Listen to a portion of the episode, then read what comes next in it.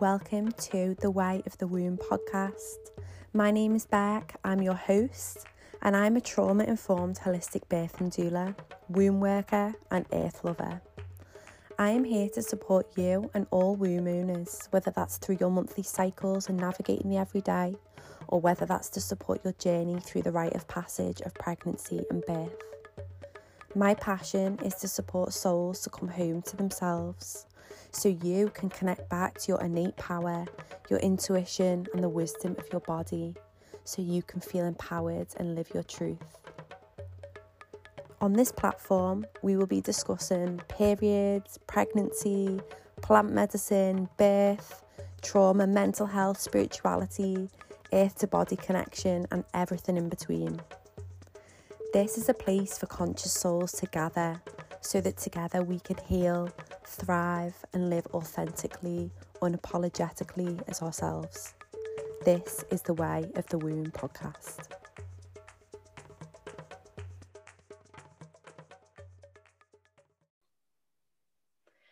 Hey everyone, welcome back to the Way of the Womb podcast. Today I have Jenna on coming to share her free birth story. Thank you so much for coming on, Jenna. Hi, thank you. So, can you tell myself and the audience a little bit about yourself, please? Yeah, so I'm Jenna. Um, I live in a beautiful little island um, in between Ireland and England called the Isle of Man. Um, I was born here and I free birthed my first daughter about two and two years and four months ago. Um, first baby, um, and it was just such an incredible experience. So I feel really honoured to be here today and tell you my story. I'm so excited to hear it. And just a pre warning, I'm probably literally going to be like, oh my God, I love it. Oh my God, that's amazing. That seems to be all I say when I'm listening to birth stories. So, yeah, yeah disclaimer, I'm putting that out yeah. there. So, yeah, should we get started then? I mean, how yeah, how was your pregnancy to begin? Let's begin at the beginning. So, if I really was to go back and think about my story, it really begins before I even got pregnant. Mm. And I really was unsure whether I would ever be a mother. I was just one of those people where people would come to me and I was sort of felt like a mother anyway. And I always had these ideas of what type of mother I wanted to be, you know, long term breastfeeding, um, gentle parenting, co sleeping, and I knew it was a massive commitment. So I was really unsure whether I really wanted to be a mom. And I'd also had years of synthetic contraceptives, and my periods were not regular. I don't think I was ovulating. So there was all these unknowns. Um, so when I met my partner, he'd always wanted to have children. So, you know, we had the conversation whether or not, you know, what our life our life would look like together. Um, and we traveled a lot when we first met. Um, we actually um, bought a van and converted it, and we were going to go traveling. And we left the island and we went to the UK. And unfortunately, we had to come back because Aaron's brother suddenly passed away. And while we stayed on the island, my brother actually also died um, very suddenly in an accident while he was on holiday. And this massive um, life experience really was so close to my heart. It was the first time I'd really experienced death, but it propelled me into this massive, deep desire to be a mother. And it wasn't from losing him, it was just the realization of what life really was meant to be about, and that was to have a child. So Aaron was very happy, um, and we really set out to have a baby and to really heal my periods. Yeah. So we started a fertility diet. We changed a couple of things around. We, um, not that we drank a lot anyway, but we really reduced it to minimal. And he stopped smoking tobacco. So we were doing all these conscious things. Um, and yeah, we we went traveling. We decided to go. We went to Spain and during our travels, we thought, would we leave the island? Would we move somewhere else? Um, But as it turns out, I think with a lot of traveling, you know, you want to find yourself. We found ourselves drawn back to the island again. We wanted to have our baby at home. So we arrived home and um, it was sort of Christmas sort of time. We were really getting into our um, our ancestors. Who were we? You know, where were we from? And it was the first full moon in January, and it was obviously Imbolc at that time. So we did an offering. Well, I did an offering to the goddess, um, Bridget, and spilt milk for her, and prayed and prayed for a child we were just we were sort of six months into that into that point. And um yeah a few days later i i had um an afternoon nap. I felt so tired and i went to sleep but i felt like i went to a different world. I felt like i went somewhere and i came back to myself. I had no dreams. There was no there was no journey. It just i felt different. And of course i woke up the next day and I felt full of life. I was so energetic. I, I felt so strange, really not myself. And I went out for lunch with a friend and she was driving really fast. And I said, Can you slow down? My boobs really hurt. And she completely laughed and said, You're pregnant. And as soon as she said it, it was like a light bulb went off in my mind. And I thought, I'm pregnant. That's exactly what I am feeling right now. I love that. Oh my god, I told you that's all I'd say, but that's just given me shivers. What a profound yeah. journey that you've been on through that loss. And they say, you know, birth and death are so similar, so intertwined, and so connected. Yeah, absolutely. So for you guys to have journeyed through that yourself and Aaron, both together but also separately with your your brothers yeah. to then call upon Bridget who is the goddess of fertility mm-hmm. oh that is absolutely amazing and that light bulb moment how did you feel in that moment I felt like every dream had come true. I was so, you know, getting to that point of really feeling desperate. I really wanted a baby, and I just was praying and praying mm. and wondering um, what would happen, really. Mm. Um, yeah, and every month taking a test and feeling disappointed, your period comes, and that disappointment. So when she said it i just felt i just knew i absolutely knew. And we we did take a test. And we were just crying and crying. We were jumping around the room. We were so happy. We you know i was very early. I was about four weeks pregnant. And there was no waiting until three months. We were we were out there telling our families. We were excited. We were having this baby. It, it felt like a miracle to be honest she oh, chose oh. us. That's how it felt. She absolutely did. And, you know, that dream that you had, how profound to have that dream where almost when spirit was entering, you know, yeah. and saying that you felt full of life, that's to be in awareness of your body in that so intrinsically to notice what so many people do not notice. And, you know, it's not a bad thing if we don't notice, but it's just so interesting how some people do. Um, but to have that intrinsic knowing on an energetic, spiritual level that mm. another soul has entered is magic. That and I would say, even at that time, I wouldn't have called myself spiritual. Mm. You know, mm. as we maybe would define it now, I, you know, I was in tune with my body, but I wouldn't say that I was connected to spirit as such, an awareness of spirit at all. Mm. So it's mm. really interesting to look back now.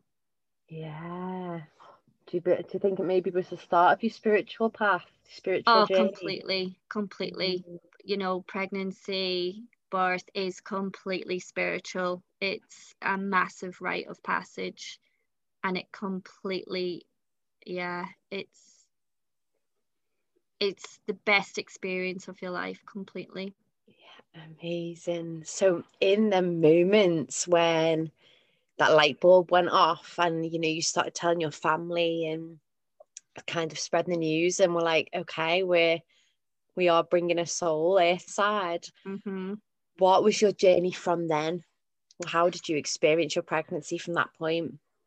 Um well i very um very soon after I, and we definitely knew we were pregnant i had a dream that um the baby was a little girl for three nights. Every night she was a little girl.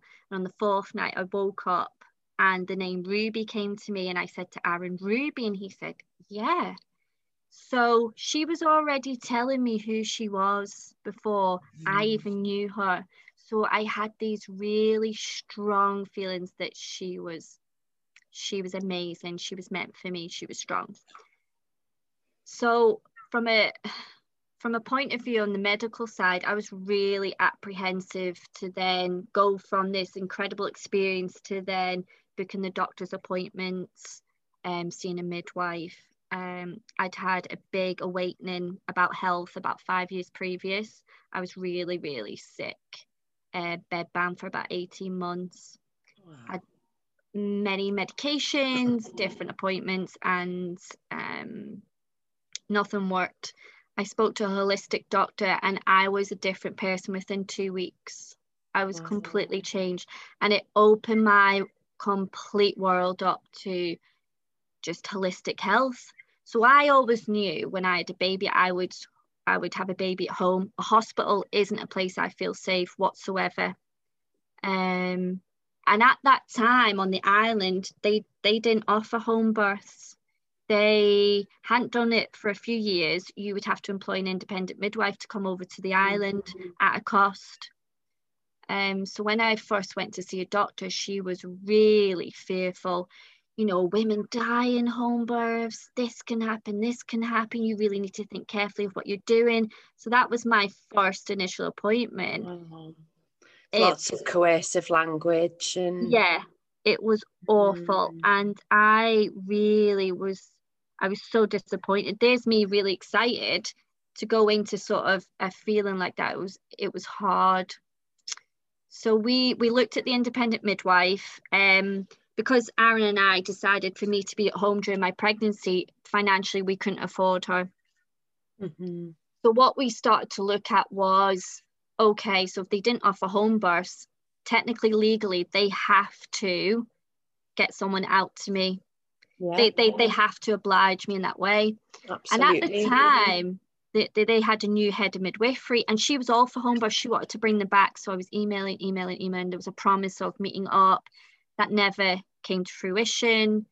Um, I tried lots of different midwives trying to get on the same wavelength, but I was just brought back to the fear, you know, and I understand where they come from, the, the liability. However, it was you know there was no belief in me. There was no belief in me as a mother that i could birth you know and i'm sure they've seen all kinds happen in a hospital setting.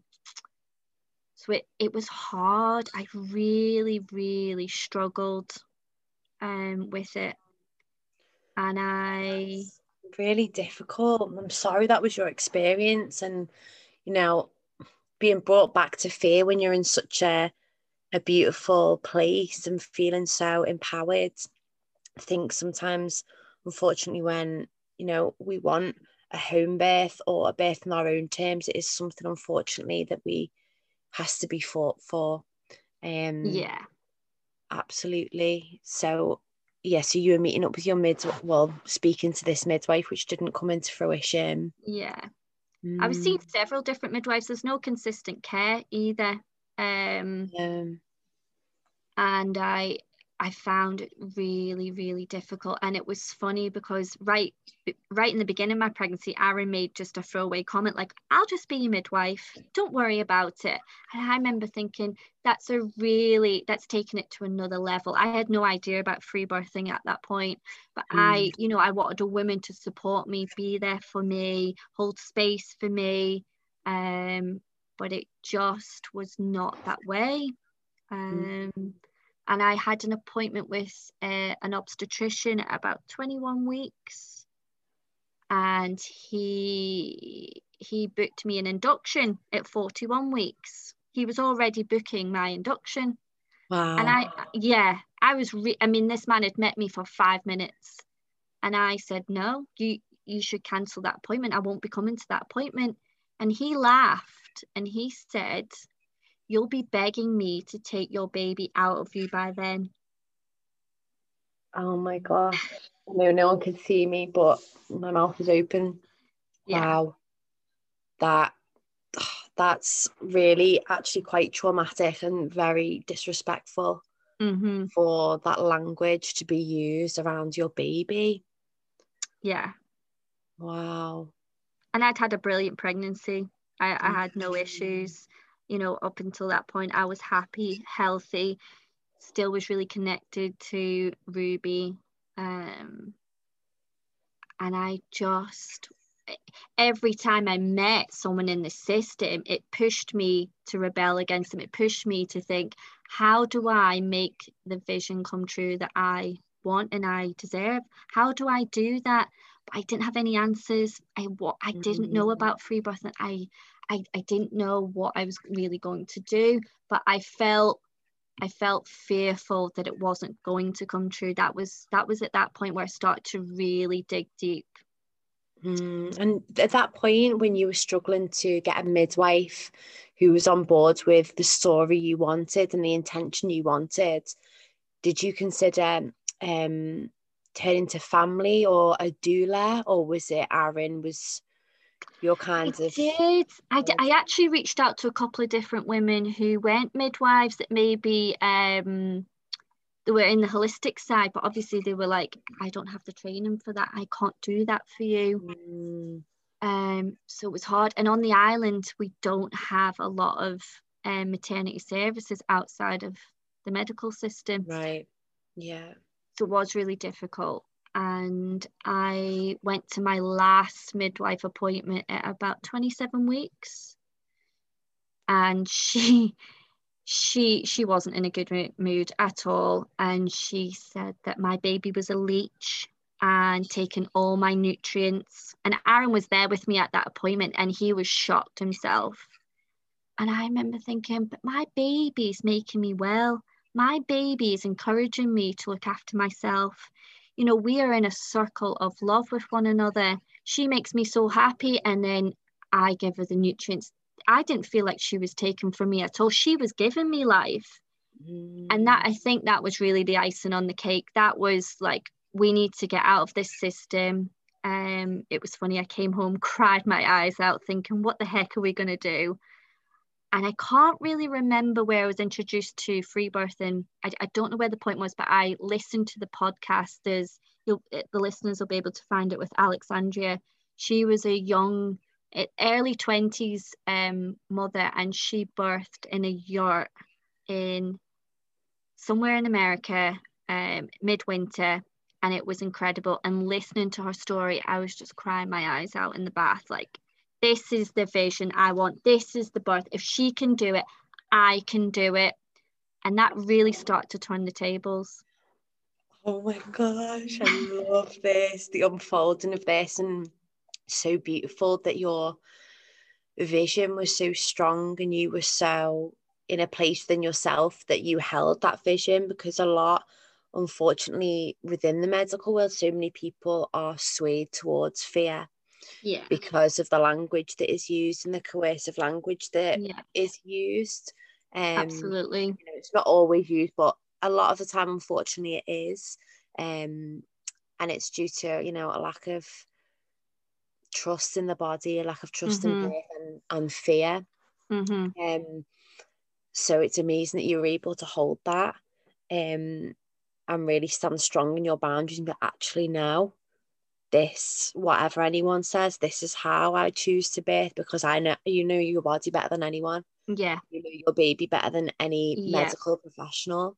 Yeah, um and then you you came across free birth how magic that can't help but feel like all of these different appointments kind of yeah got you on the path to finding this to have this journey.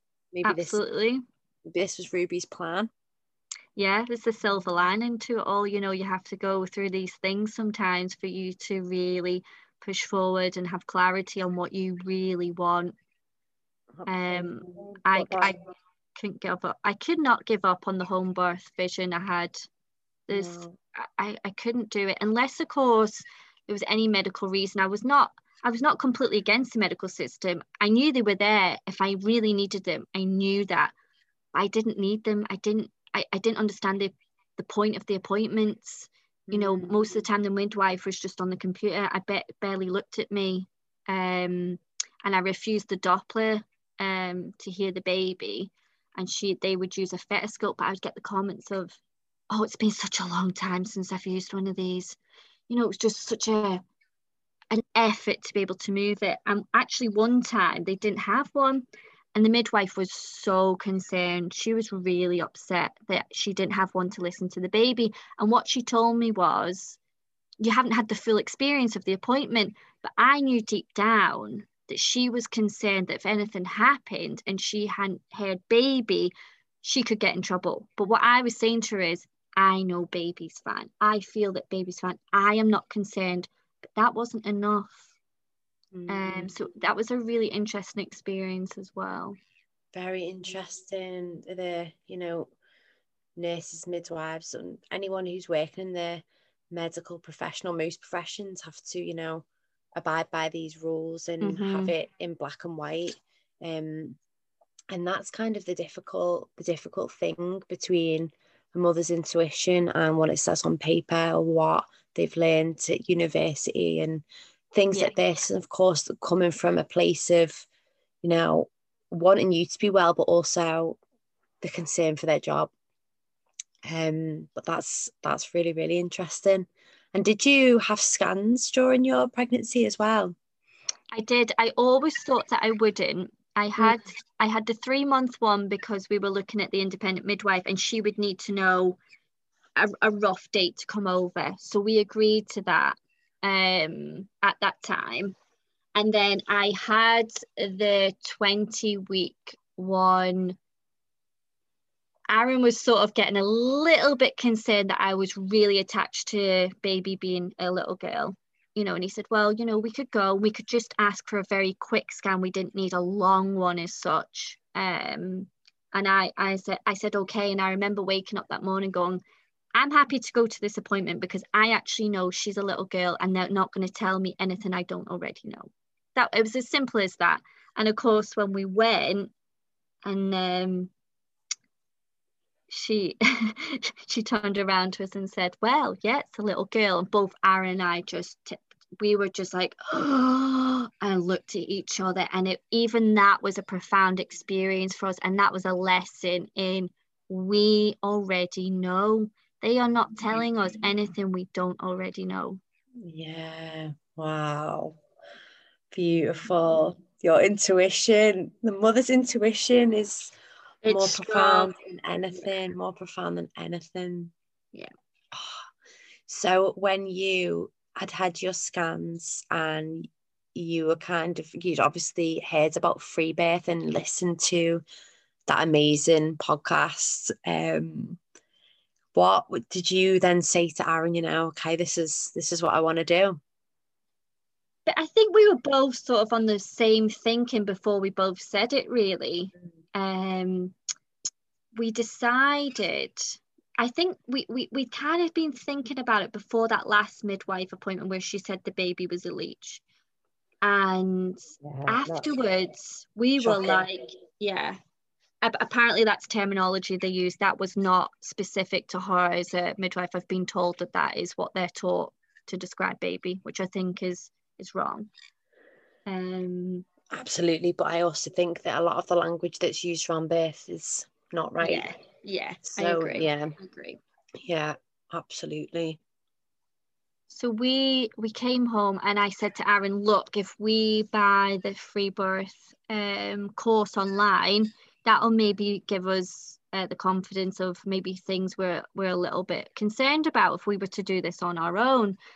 And he said, Jen, I said, once I buy this course, I'm committed. I'm all in. This is us out of the system. And he said, go for it. You know, he was completely you know, believed in me. There, there was no trying to get him on board any, through any part of my pregnancy. He completely trusted in me because he trusts in himself.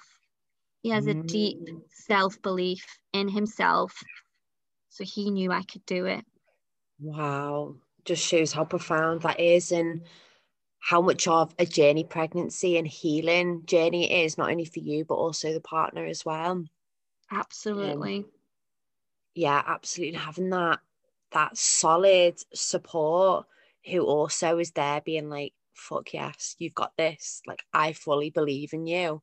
yeah. Oh, that's so powerful. That's strong foundations to come from and unstoppable.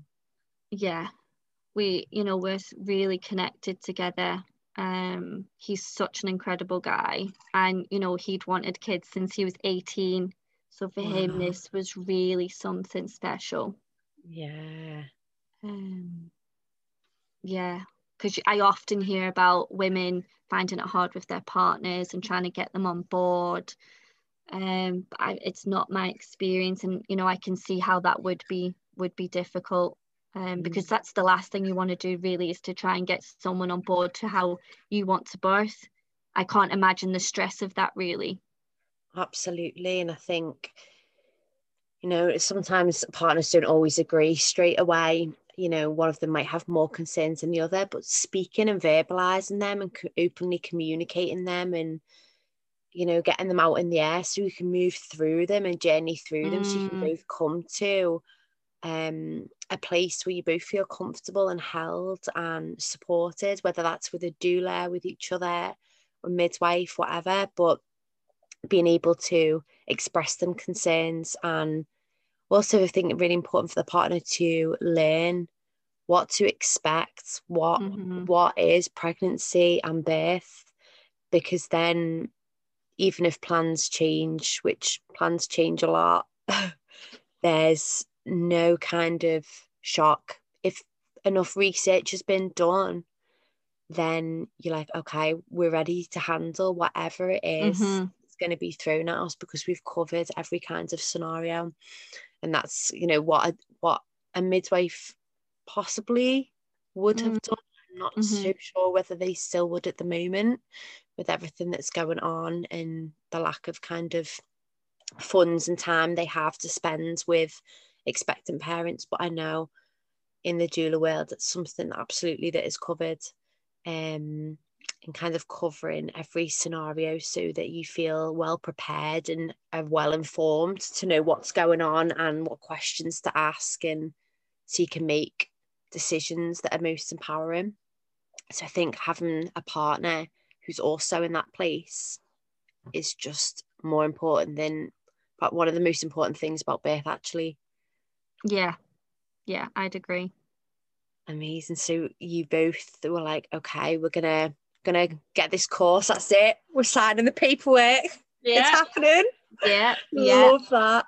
Yeah I did get my bloods done. They were perfect so that gave us even more confidence. Um and I guess we probably like a lot of um parents we we we did have a couple of concerns. We were worried about hemorrhage. It's a massive thing in the birth world. Turns out it's not a big thing in an undisturbed birth. Mhm. Um and if baby didn't cry so they were they were like the two things what if baby didn't breathe what if there was issues around that? And of course the more we went into free birthing and knew what an undisturbed birth potentially would look like and be those fears went out the window.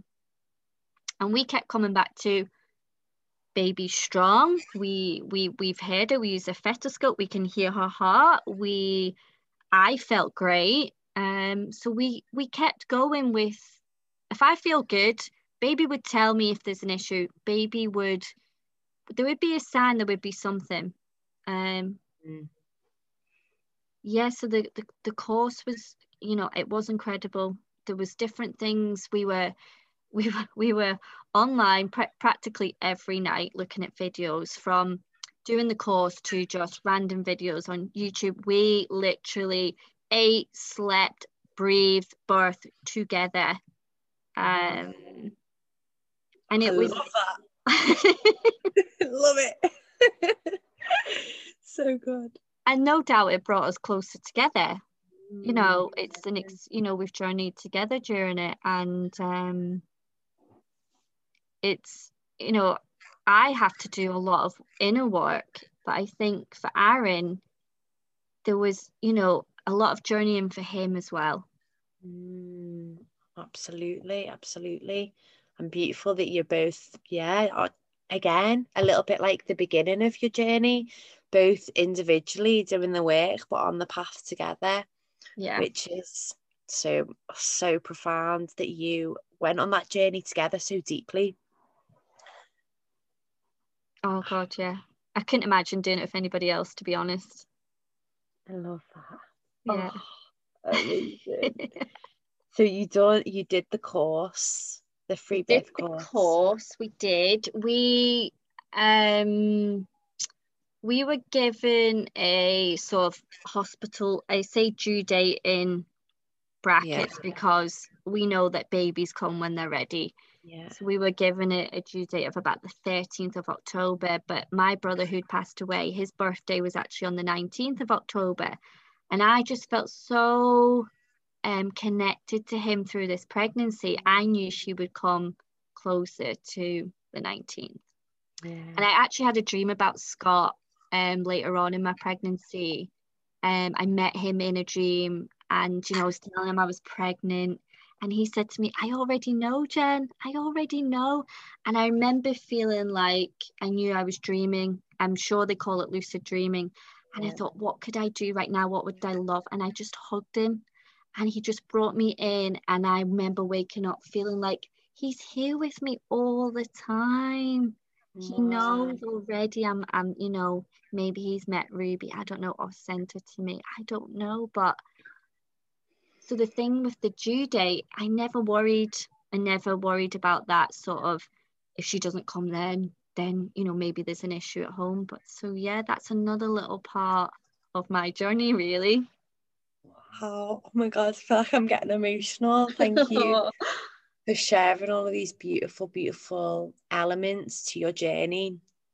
And that's wow, super deep and mm beautiful and profound. What a beautiful dream.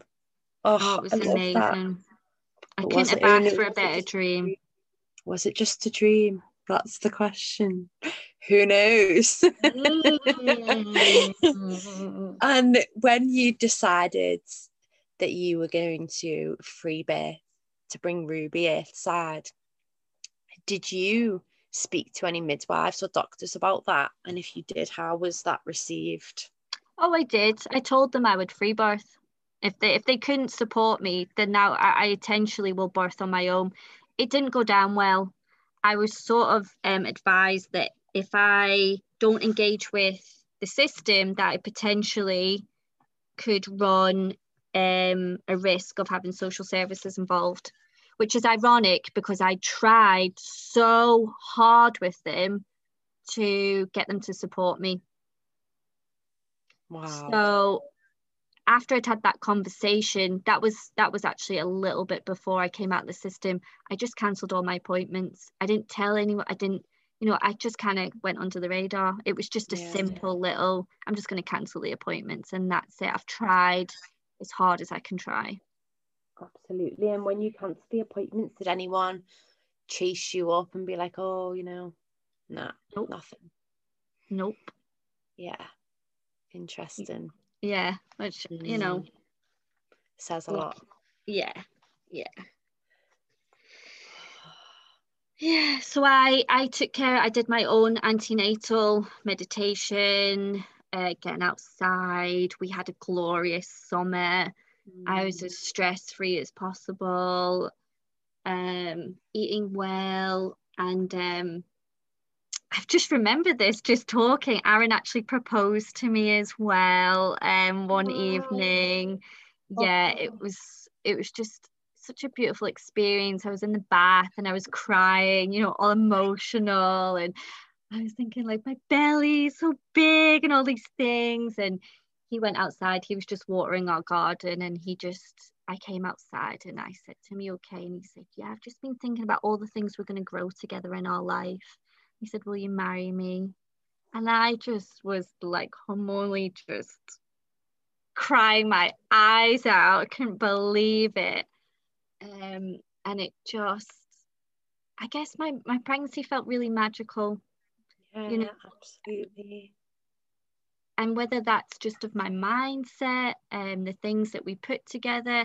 I didn't have to go to work. I was really lucky. You know we sacrificed other things and i think it makes a massive massive difference out of anything you can do during your pregnancy. Stress free as possible is really the key. Mm, definitely. Stress free is the key. But um oh that proposal. Oh just got shivers again. Oh that's so beautiful. And all the things you were physically, emotionally growing during that time. Mm-hmm. Mm-hmm. How profound. Oh, magic. So magical. It was. Best experience of my life, really. Um, and then I sort of slipped into the end going towards the end of my pregnancy i was sleeping a lot. Um, we didn't actually tell a lot of people we are going to free birth. We wanted to really protect the space. Yeah. i wasn't aware of anybody on the island free birthing. Of course women would have given birth without medical you know assistance for thousands of years on the island before but to my knowledge around around that time nobody had free birthed Mm-hmm. So it wasn't, you know, we've got really conservative family.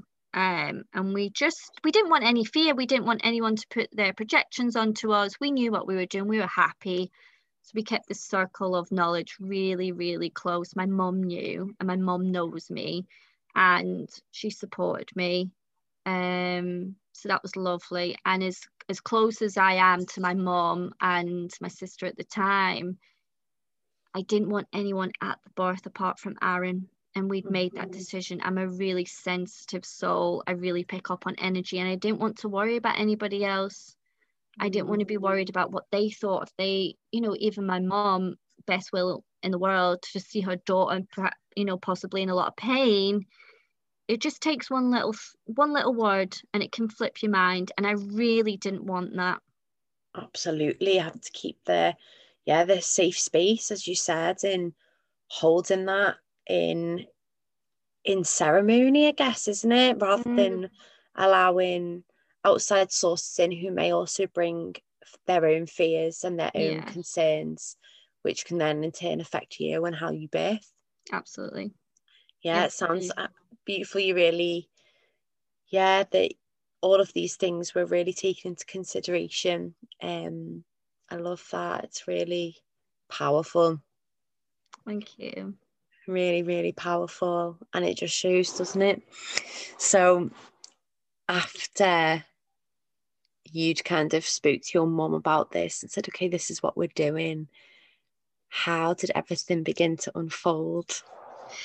Oh, this is the juicy part, right? I know, I'm so excited. I'm like, oh, like a little girl. I'm ready. oh, God. So I'd been given the due date of the 13th, that came and went, which I was fine. I was happy. I would rub my belly and be like, you know, m- mothers and children have this internal dialogue constantly. And I kept saying, I'm ready. I'll wait for you. You come when you're ready. And it got to the 15th of October, and I was having contractions, I think, in my dream. Not enough to wake me up, not enough for birth, nothing like that. So I didn't really think anything of it, but I really felt the need to sleep a lot in those last few days. So I did, I just followed my body. And on the 17th, I woke up with a contraction quite early in the morning. And Aaron was getting ready for work. And I said, Oh, I'll try and sleep. You go to work. And if anything changes, I'll ring you. So off he pops to work. And then I woke up about 10 o'clock with a contraction and it felt strong. So I rang him and I said, I actually think you need to come home. And I've got this picture. I did take a little screenshot. He's just smiling. I look a little apprehensive, but he's just smiling his head off. Um, and he said, run a bath. I'd been collecting um, rose petals from our garden during the summer. I'd frozen them and put them in the freezer. So I got them out. I started my bath and started to really think this could be it. This could be the start of my labor. I didn't want to get attached to any timeline. I'd read so many stories about birth going on for days and days, yeah. stop and start, and all these things. My waters hadn't broken. I'd maybe had a little bit of a mucus plug, a little bit, but mm. nothing major. So for me, I was open. I was open to anything that could happen. So I had a lovely bath. Aaron came home, washed my hair. We talked about, is this exciting? Um, and then we just decided to go for a walk. We had a beautiful walk through a, local forest near to our house. We lived really near the sea at that time, so we went for lunch by the sea all the time, having contractions about every 20 minutes, completely manageable. Um, and then about tea time it maybe got a little bit more. So we we headed home we lit the fire we set up our birthing space tarpauling everywhere. And in your birthing space was there anything that you brought in that was quite um like special with intention or anything? You said you did rose petals in the bath which is so beautiful just that extra layer of love Mm. Um, when you were setting up your space, uh, did did you bring anything in to that space that you wanted present? I just had some pictures of my mum and my grandmother because for me, you know, birthing through your family, it's it's big. And I knew my birth story from my mother, and I know my mum's birth story as well. And I felt, you know, I'm from it. I, you know, my mum is incredibly strong, and so is my grandma. And I I guess it was a reminder of how powerful I can be and how strong I can be. So that was really amazing. We had some really beautiful beeswax candles, non toxic. That was really lovely.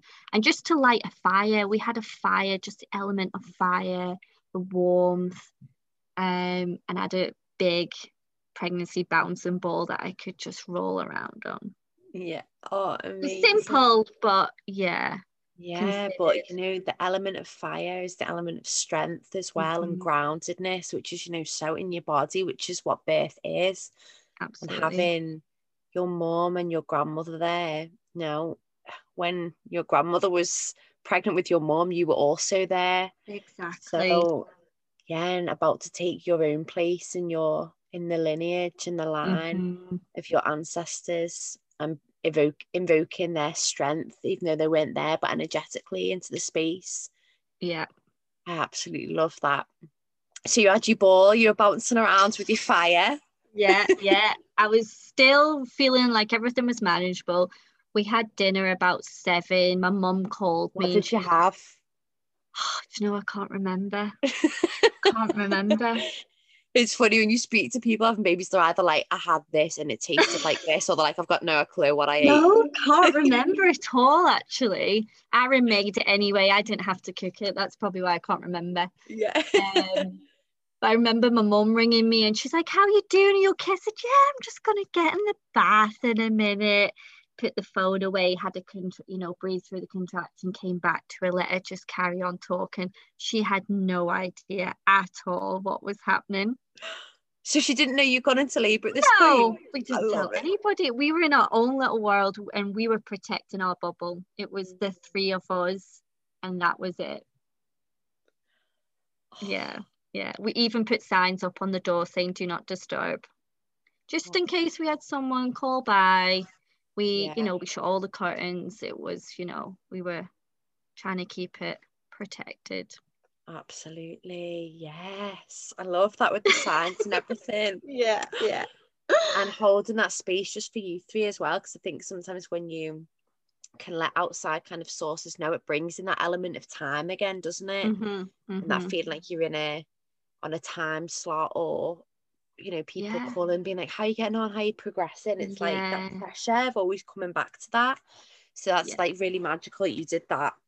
It's not fun to have other people's expectations in such a you know a time where you really need to focus inwards and think about what you really want absolutely yeah because it is eh, going inward. It doesn't matter externally what's going on. It's more the time thing always seems to be for everyone else rather yeah. than for the person who's birthing or mm-hmm. baby.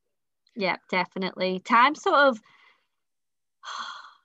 it's a it's a really strange one when you're in labour. I mean, I felt like it went pretty quick the first the first part anyway. Yeah. Um, so I really had no concept of time. I was really taking it as it, it was coming really. Mm. Um, we had we had dinner and things started to pick up a bit more. And then it got to about say 10 o'clock at night, and this is me 12 hours in, and I projectile vomited all over the kitchen floor. And I knew that that was a sign my body was purging. And I thought, my baby is going to come tonight. This is this is a sign. And of mm-hmm. course, after maybe me surrendering to that, things picked up really quickly. And do you think that so you weren't yet in transition or anything like that? You weren't? No. No. I was mm. just I just I just had this feeling. Mm. And I'd I'd done a hypnobirthing course and I I was counting in for five, out for five. That was my focus. And the house we had, the layout, it was sort of a double fronted cottage. I could walk in a circle right round. So what I began to do was do the circuits during the contraction and I was having hot and cold chills. So I would have my dressing gown on, shivering in between the contractions. As soon as the contraction hit, I would fling it off and walk around and count for five. And I knew as soon as I would come back into the living room, the contraction would go. And it kept me focused and it kept me calm because the pain was increasing. And I'm not scared of using these words. It, it was painful, but women can do this. Absolutely. And creating ritual, mm-hmm. how you, yeah, what you did to be able to focus your mind onto something is a really incredible thing to do because yeah. yeah if you don't kind of have that ritual and it can just be counting or it can be walking or it can be making noises and mm-hmm. pregnant women or laboring women or labouring people in general, whoever it is that's birthing, seems to find their own little ritual mm-hmm. that helps you journey through the pain or the feelings you're experiencing at that time. Yeah, you'll find a way of trying to your body will help you. It will you will find a way of trying to understand what's going on and to get through it you will find a way because they weren't things that i thought about before the labor or anything. That's not what I imagined. I imagined Aaron maybe trying to massage me or do things for me, but I didn't want him anywhere near me. I needed to focus on exactly what I was doing, and any touching was distracting to me. Mm. So that was a that was a surprise. That was that was not something I did visualize. Mm. Um, and he he held the space. He didn't. He just let me do what I needed to do mm. while he was reading Ina May Gaskin's Spirituality of Midwifery. oh, such a good book. Love that book so much. yeah, it's it is a beautiful book with incredible stories in it. Mm-hmm. Absolutely, a little bit like this one. Mm-hmm. um, and yeah, I remember Aaron saying to me, let's go outside, get some cold air in between what's going on. And I remember going outside, it was a clear night, it was cold, crisp autumn air. And I remember thinking, can I keep going with this pain? This is this is intense. And I remember looking up to the sky and saw a shooting star. And it was just like this beautiful moment where I just felt like spirit was with me Spirit was with mm. me, my ancestors were with me. Everything's going to be okay. I just keep getting shivers. Wow. just all these special moments really, you know, make the experience for sure. Absolutely, just showing that you are supported and you are being seen and witnessed and mm-hmm. heard. Mm-hmm. Mm, so when you went back inside after seeing that shooting star, do you feel like you had a little bit more strength? I did, I did. And then I think another part of surrendering again, the contractions got closer together. Mm-hmm. They got mm-hmm. closer and closer together. And I really, there was parts where I was like, I'm okay. And then I was really struggling. And I, I can't really remember what, what time of night it was, maybe early hours. I remember thinking in my mind, at five o'clock, I'm ringing my mom or I'm ringing a midwife. It's one of the two because can I do this? And Aaron was looking at me, maybe he could send something. He was saying, Are you okay? And I'm like, Do you think I should go to hospital? Do you think like my waters hadn't broken? Nothing. I didn't feel, I felt like I was getting really closer, but nothing felt like she was anywhere close to being birthed. I didn't have that mm-hmm. feeling. And he said, You know, do you think you should go to hospital? And I remember turning around saying to him, you're not supposed to say that to me. You're supposed to say, I can do this. And he went, You can do this. And that gave me another little pep talk. Um, such a great guy, honestly. I'm so lucky. and yeah, again, I was going through the contraction and they were every they were every minute, right? Every mm. minute, but still no waters. And obviously that's not always a sign but mm-hmm. I, I knew something wasn't quite right. Something felt like I was ready, but baby wasn't there. Baby wasn't ready. So I, I hadn't been on my phone at all during during the um, labour, but I did go online. And at that time, Free Birth Society had a support group on Facebook. So I went online and I said, listen, my contractions are every minute, but nothing's happening. Any advice? And someone just said, just just try and push a little bit. Just just do a little a, a gentle push. So I came off and um, I did a little push, and I remember in absolutely clearly to this day of Ruby coming out of my hip where I'd had the most of the pain. She descended straight down the birth mm. canal, and I thought, "Holy shit, this is it!" I just knew and I'm mm. holding on to Aaron. I was biting his neck. I wanted to pull his t-shirt. And I said, let's get in the bedroom. We were in the bathroom at this point. Went into the bedroom. I got on all fours on our bed and I pushed again. Again, not really hard, a little bit gently. And my waters burst everywhere all over the bed. And I had this wave of calmness that came over me.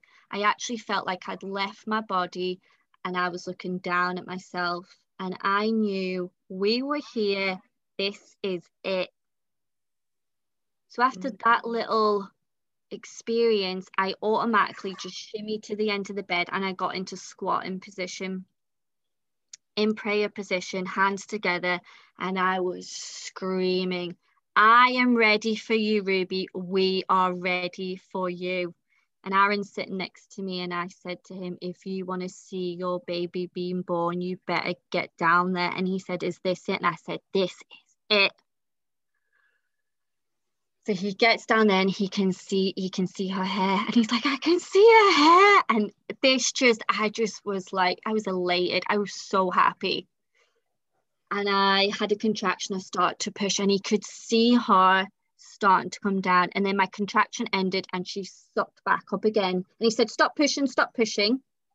Which I didn't, you know, he was just giving me a little bit of advice, but I need, I really needed that. I was really in this my own world at that point.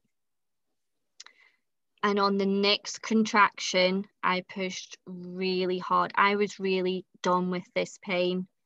And he could see her and he could see everything looking very stretched and automatically he put his thumb, thumb on my perineum and Ruby came out in one contraction. He unwrapped her cord, passed her back through my legs, and I just held her in my arms. And we just fell together, crying our hearts out like we did it. She's here. And she just let out this beautiful little little cry and Aaron managed to take one picture of me. It doesn't even look like me in the picture. I'm so high on oxytocin, holding my baby. Like, this was the most incredible thing in my world. Oh my gosh, I wish everyone could see what I look like now. Oh, that is absolutely magic. So, when Aaron looked down and saw that Ruby's head was coming out, but everything looked very stretched, and he put his finger or his thumb on your your perineum. Mm. Was that just an instinctual thing he did? Yeah, he'd because we'd been watching a lot of videos on all types of birthing. He'd actually seen a 1960s um, birthing video um, a few days prior, actually, and the doctor had done that. He'd just put his perineum, and it really helped the baby to come out. And I really think that, well, now he always says it. He says every woman should be should be putting their thumb on their perineum. You know, women should be taught these types of things. Mm. Um, but I really think it it really helped me. It was, you know, and he loves to tell the story. He loves to tell people in Tesco's really loudly about, about these. I things. love it.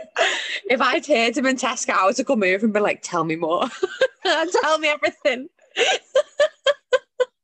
Oh, but yeah, I mean, the cold. We, we've read about the cold. The cold didn't worry us. There was no issues. She cried, but it wasn't this this loud cry. It was just this gentle cry. And our room was really dimly lit, and I just got into bed and I was holding her skin on skin, um, and my placenta passed within minutes. I actually didn't know it was my placenta. I'd forgotten about the placenta part, and it just came through me without any effort, painlessly. It was incredible. Wow. That is absolutely amazing. And when Aaron unwrapped the cord, was the cord around her neck? Yeah, twice. And went, it was around the Yeah. neck twice. Yeah, he just instinctively just unwrapped it, and Mm. she was absolutely fine. And as he passed her through your legs back through to you, what do you remember in that moment feeling? What what was that moment like for you? I was just ecstatic, absolutely. I mean, the pain had gone, and I was just left with this deep love for this baby who, you know, it was funny because she looked just like Aaron on the scan picture, and she looks just like, just like I looked and thought, this is my girl. This is my girl. And I remember feeling like I knew you were strong.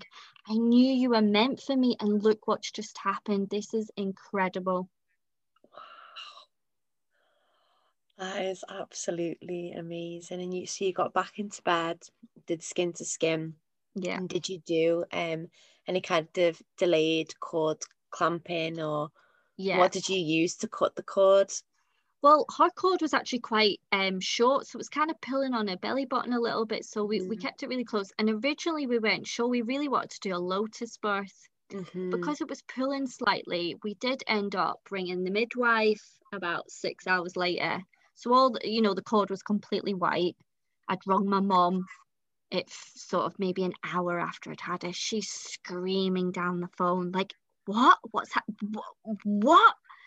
I said, "Yeah, she's here," and she was just like, could not believe. She said, "You didn't tell me on the phone last night." I said, "I know." So she came to see me, and then we rung the midwives. Ruby was a tiny little bit nasally, so we thought we'll ring the midwives. They were very unimpressed with with what they Mhm. wanted to send an ambulance. And I said, "I'm I'm not going to hospital. This is not a medical emergency. Everything is fine." So they said, "We'll get the community midwife to come out." So that was about. So Ruby was born about four. The midwife came about ten, and we So caught. you you called the midwife and said, I've given birth at home, I've had a free birth. Um, were they like, what do you mean? Oh yeah, me they were you-" furious. Yeah, they were furious. Yeah, they thought that we we we had endangered Ruby, which is Mm. ironic because anyone who enters into free birthing does it with such deep inner knowing, the research. You know, it it's a lot. Nobody takes that lightly at all. Absolutely. It's a- from a place of protection more than Yeah. anything, isn't it? Yeah. I just wanted to say as well, if um anyone's listening who isn't sure what um lotus birth is, Mhm. it's um where you allow the placenta to stay and cord to stay attached to baby until Mhm. it falls away naturally, Mhm. which would mean, you know, walking around kind of with a bowl carrying the placenta. Um yeah, basically some nice herbs so it doesn't yes. smell. Yeah. Yeah. So you sorry, I interrupted you then. I'm just getting so excited all the questions. um yeah, so you rang the midwife and they said we're gonna send a community midwife out to you. Yeah. Yeah. So they did that. That was fine. She checked baby. Absolutely perfect. She's great. Um we cut the cord and you know they talk about the placenta being baby's twin well ruby cried. She cried out when we cut that cord and i'll never forget it. And it wasn't like she was in pain. It, i just felt that she knew that separation from something that it kept her alive within me and i knew that she felt that. Um and yeah so her yeah it we we cut it and there was no issues afterwards. It fell off naturally within a few days as normal.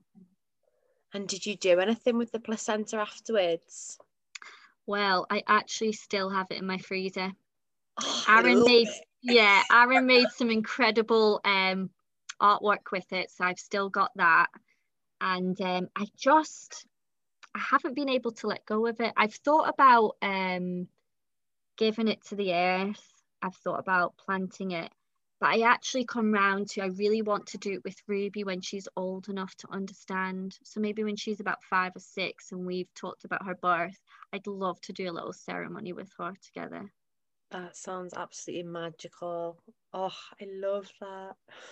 Oh my god, this is giving me all the feels. Wow, that's so powerful. And I love how much you stood in your power and heard yourself and allowed yourself and Ruby to be heard enough to have the birth that you desired to have, despite everyone telling you that you couldn't, mm. or with the fear mongering. Yeah. And, you know, people coming from places of concern. And yeah, it's just so beautiful to hear. So thank you so much for sharing that amazing story. Thank you so much. It's it's always such an honor to relive the experience and tell my story. Um, and it's really propelled me into really wanting to support other women to birth in their own power. So I've just done a birth keeping course. Um, I'm really excited. Um, so I'll be setting up properly soon. Um, and I guess the focus really for me is everything you need to birth is within you. You actually don't need to know anything about birth. Women have birthed without actually physically not knowing anything. They've just followed their bodies and it has worked. And um, birth undisturbed is is incredibly safe. And I think that's what we we forget in the medical system birth is really safe and it's amazing how many nurses i've told my story to who are flabbergasted they've never even heard of free birth and they've never seen a normal undisturbed birth which is really incredible wow and i think yeah the more you can see undisturbed birth the more trust there mm-hmm. mm-hmm. to be had in the natural ability of the body um, yeah, oh, it's just so powerful. And your story is medicine for so many women and partners and men having babies as well, just for everyone to know that, you know, your body is capable and you can have the birth that you want despite what medical professionals or family or friends may say. Obviously, I know there are circumstances where, you know, sometimes the medical world is needed. Mm-hmm. Um, but, you know, with you being in brackets overdue, um, brackets, they're not called brackets, what are they called? No, that's not the right word, is it? It's no. um, quotation marks, isn't it? Yeah, that's the one. Thank you. We'll get there. Um, you know your birth could have gone a lot differently from being over over your due date and that induction then could have led to a hospital birth and mm-hmm. yeah the result could have been a lot different for yourself ruby partner. And yeah that story could have been very different if you weren't to have trusted and listened. Mm, absolutely. so really profound. And so just before we go um do you have any advice for first time parents? What would your piece of advice be? I think um, the best advice I could give is you really need to do the inner work.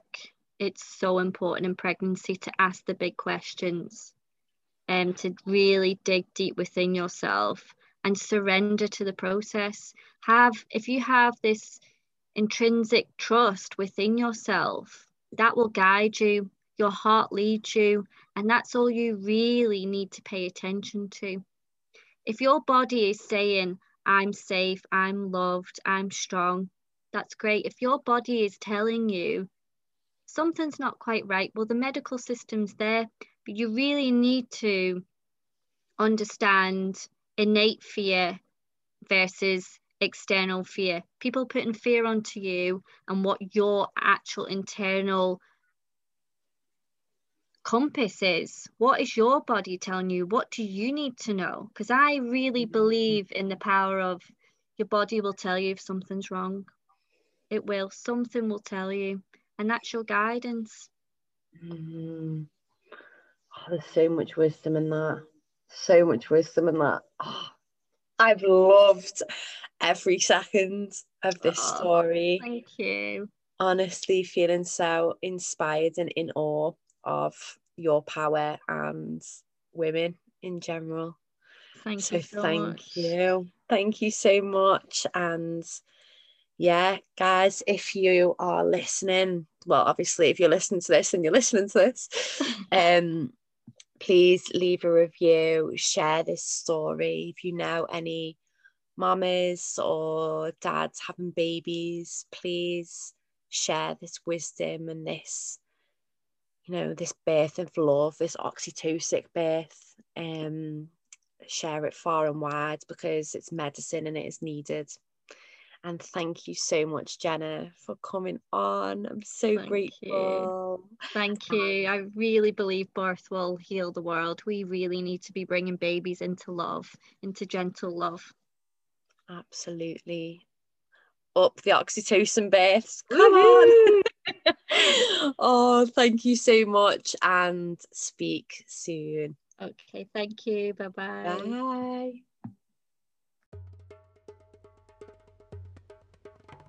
Thank you so much for tuning in to this episode of the Way of the Womb podcast. If this episode resonated with you and if you enjoyed this episode, please take a screenshot and share this on your social media tag me at Bec Wallis Birthkeeper and drop me a message. Let me know how you found it. And if you feel called, please feel free to leave a review. It just helps other people to find the podcast so that we can build community and gather together. Thanks so much. Sending all the love.